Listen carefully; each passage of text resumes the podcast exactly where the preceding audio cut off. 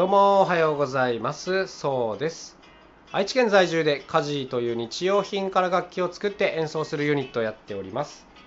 え今日のテーマですね。クラファンをカジュアルにというこんなテーマでいってみようかなと思います。えクラファンって何かっていうとクラウドファンディングの略ですね。もうさすがにあのご存知の方も多いと思うんですけども何か一つこういうことをやりたいみたいなプロジェクトを立ち上げて、まあ、それに対してこう資金を集めてこう何か完遂するというこういう形のものですね。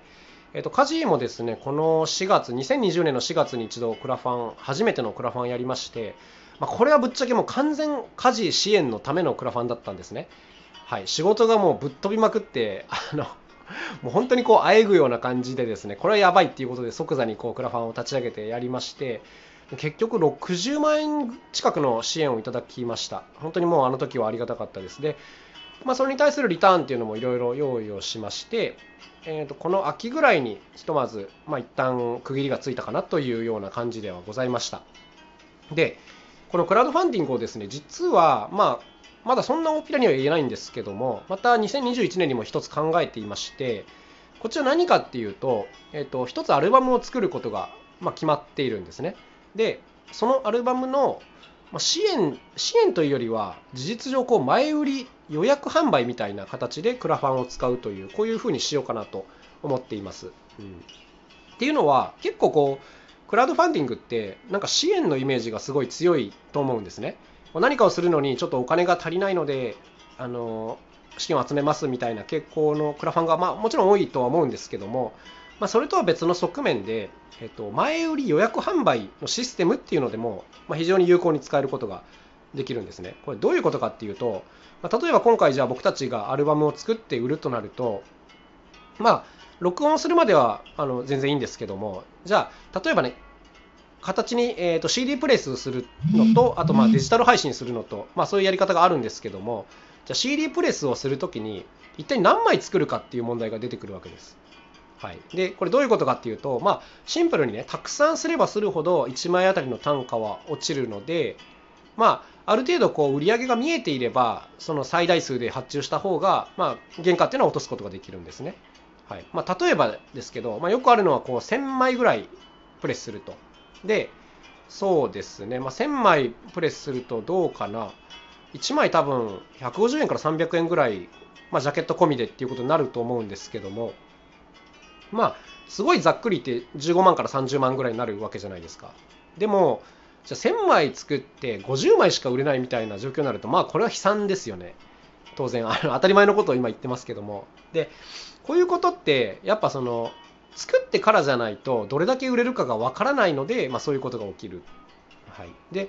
じゃあこの手順を逆にして、えっと、クラウドファンディングで先にこう購入枚数が分かっていればまあ、その枚数に合わせたベストな発注っていうのができますよね。はい、だからこの前売り予約販売っていうのは実はシステム的にめちゃくちゃ優れててでこう出すまで当たるかどうか分かんないみたいなあの大博打を打たなくて済むっていう、まあ、そういうすごい優れた側面があります。まあ、これがまずメリットその1ですね。はい、であとはそのメリットその2はいろんな売り方ができるっていうことなんです。これどういうことかっていうとじゃあ普通にこうアルバム作ってあの3000円でパッケージで売りますみたいなのがまあ一般的なやり方なんですけどもクラウドファンディングって見たことある方なら分かると思うんですがいろいろな形でこうリターンが用意できるわけです。はい、あの例えばよくあるのだとじゃあその、まあ、例えば CD にしましょうか CD が基本のプランになってて、まあ、それに対してじゃ3000円支援してくださる方は CD1 枚送サイン入り CD1 枚送りますと。でじゃあ5000円支援してくれた方にはサイン入り CD と何かグッズをつけて送ります。はい、1万円支援してくださった方にはじゃあサイン入り CD と T シャツをつけて送ります。じゃあ5万円支援してくださった方には CD と特別にその方のために1曲録音してお送りします。みたいなこういう形でいろんな形のこういわばですねオプションをつけていろんな価格で販売することができるんですね。これが実はもう本当にあのキラーポイントというかあの超重要なポイントだなというふうに僕は思ってて。要するにそのライブ見てあめっちゃ良かった CD1 枚ください。だと、まあ、3000円の売り上げで終わりですけども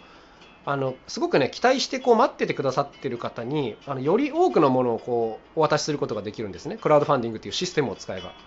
はい、これはですねなかなかこう一般の販売ではやりにくいクラファンじゃないとできないポイントだなと思うんですけども、はい、これがね本当に大きいなと思ってますね。あの一物高、え一つのものに多くの価格っていう、まあ、言い方をしたりします。まあ正確にはねリターンの種類によって値段が違うんで一物高ではないんですけども同じこの CD を売るっていう行為に、まあ、いろんなオプションをつけるっていうことができるっていう意味では、まあ、クラファンはめちゃくちゃ優れてるなと思いますね正直。はい。まあ、こういうのがまあ大きなメリットその2で最後にもう一つ大きなのはこの制作過程をこう楽しみながらこう買ってくださる方と共有できるっていうのがありますね。これも本当に大きいと思う、うん、例えばじゃあ来年の4月に出しますってなって普通だったらですねこう発売されてから買ってその感想を書くぐらいじゃないですか、うん、ですけどやっぱこの事前にね例えばじゃあ2月からクラファンして4月に出しますみたいな感じだともう2月からこう進捗とかをこう楽しみにしつつ、はい、今この辺まで来てますよみたいな報告がありつつ4月になってようやく届くみたいなこうたくさんのプロセスを、ね、見ることになるわけですけどもまあ当然ですねこっちの方が基本的には面白いなと思うわけですよ。完成品をいきなりポンと渡されるよりも。はい、でこういう多くのこう道のりを共にできるっていうのはまたこれもね非常に重要なポイントだなと思います、うん、特にこの何て言うんですかね支援者っていわばまあお金を出してくれた人に対してはやっぱそのアーティスト側もね一つちょっと表に出してないものを出そうとかそういう気持ちに当然なるんでやっぱプレミア感というのは生まれやすいですしね、はい。まあ、こういった点もあって基本的にそのクラウドファンディングでのあの、まあ、前売り予約販売っていう風な使い方っていうのはま非常に優れてるなと思うんですね、はい、なんかあの普通に販売することの方が、まあ、デメリットの方が大きいというかね、うん。まあ、そういう感じなんですよ。はい、だからまああのぜひ使ってみたいなと思ってるんですけどもやっぱりこう僕たちにとっては1回やったことがあるっていうのがすごい大きくて前回は Ready4 っていうプラットフォームでやったんですけども、はいまあ、大体ですねどんなことができるかとかね始めるまでにどれぐらい時間がかかるかとかその支援してくださる人の気持ちのタイミング、まあ、大体あの最初と最後に伸びたりするんですけども、はいまあ、こういったものだとかあとはこの目標金額設定の大体の感覚とかですねこういうのがまあ1回やったことによってある程度つかめたので、まあ、これが非常に大きいですね、はい、だからこう2回目のチャレンジはやっぱハードルがぐっと下がっててもう僕たちにとっては割とこうカジュアルな選択肢になりつつあるというかね、うん、あまあそれはもうやった方がいいでしょうみたいな。やりましょうやりましょうっていうぐらいの感じでまあ踏み切れるようになったという感じなんです。でこれね本当にめっちゃ大きいなと思ってて、うん、やっぱりこう周りの人を見渡した時にこうクラウドファンディングってすごく一般的な方法になってきてると思うんですけどまあとはいえですねやっぱりまだカジュアルな方法とは言えないよなと思うんですね。うん。なんかこう10人いたらせいぜい23人ぐらいかな賛成してくれるのはみたいな方法だなと思うんですけどもやっぱりね先ほど言ったように明らかにこう販売方法として優れてるなと僕は思うのでなんかこう選択肢の一つとして持っておかないとちょっとまずいなぐらいに、はい、感じてますね。はい、ということで、まあ、今日のテーマですね、えーと、クラファンをカジュアルにというふうなテーマで話してみたんですけども本当にあのチャレンジした方がいいと思います。で最初1回目は別に大きなチャレンジじゃなくてもいいのでそのシステムを理解するためぐらいでも全然いいと思うので、まあ、とにかく何でもかんでもですねまずは1回やるっていうのがすごい重要かなというふうには感じています。はい、というわけで、まあ、こんなテーマでお話をしてみました。今はですねその来年のアルバム制作に向けて結構頭がいっぱいになってましてどんなことやろうかなとかあとじゃあクラファンやるならこうリターンはどうしようかなみたいなこととかあのスケジュールどうしようみたいなもう本当にね決めなきゃいけないことが山ほどあってですねまあ結構押しつぶされそうなんですけども、まあでも楽しくね、こういうことやらせてもらってるので、もう毎日ありがたいことにワクワクしながら取り組んでいるという、まあこんな状況でございます。えー、すごくいいものをね、届けたいんで、今回はもう時間の制約を結構取り払いたいなと思ってて、要するにこの、時間がないからこれでいいやっていうのをできるだけなくしたくて、もう極、極 言えない言えない、極力 制作に時間割いて納得いくまでものづくりしてみたいなと、はい、こういうふうに、まあ、個人的には思ってたりします。まあ、チームでね、頑張っていいものを作りたいと思うので、期待して待っててください。はい、というわけで今日のお話はこの辺で終わりにしてみたいと思います。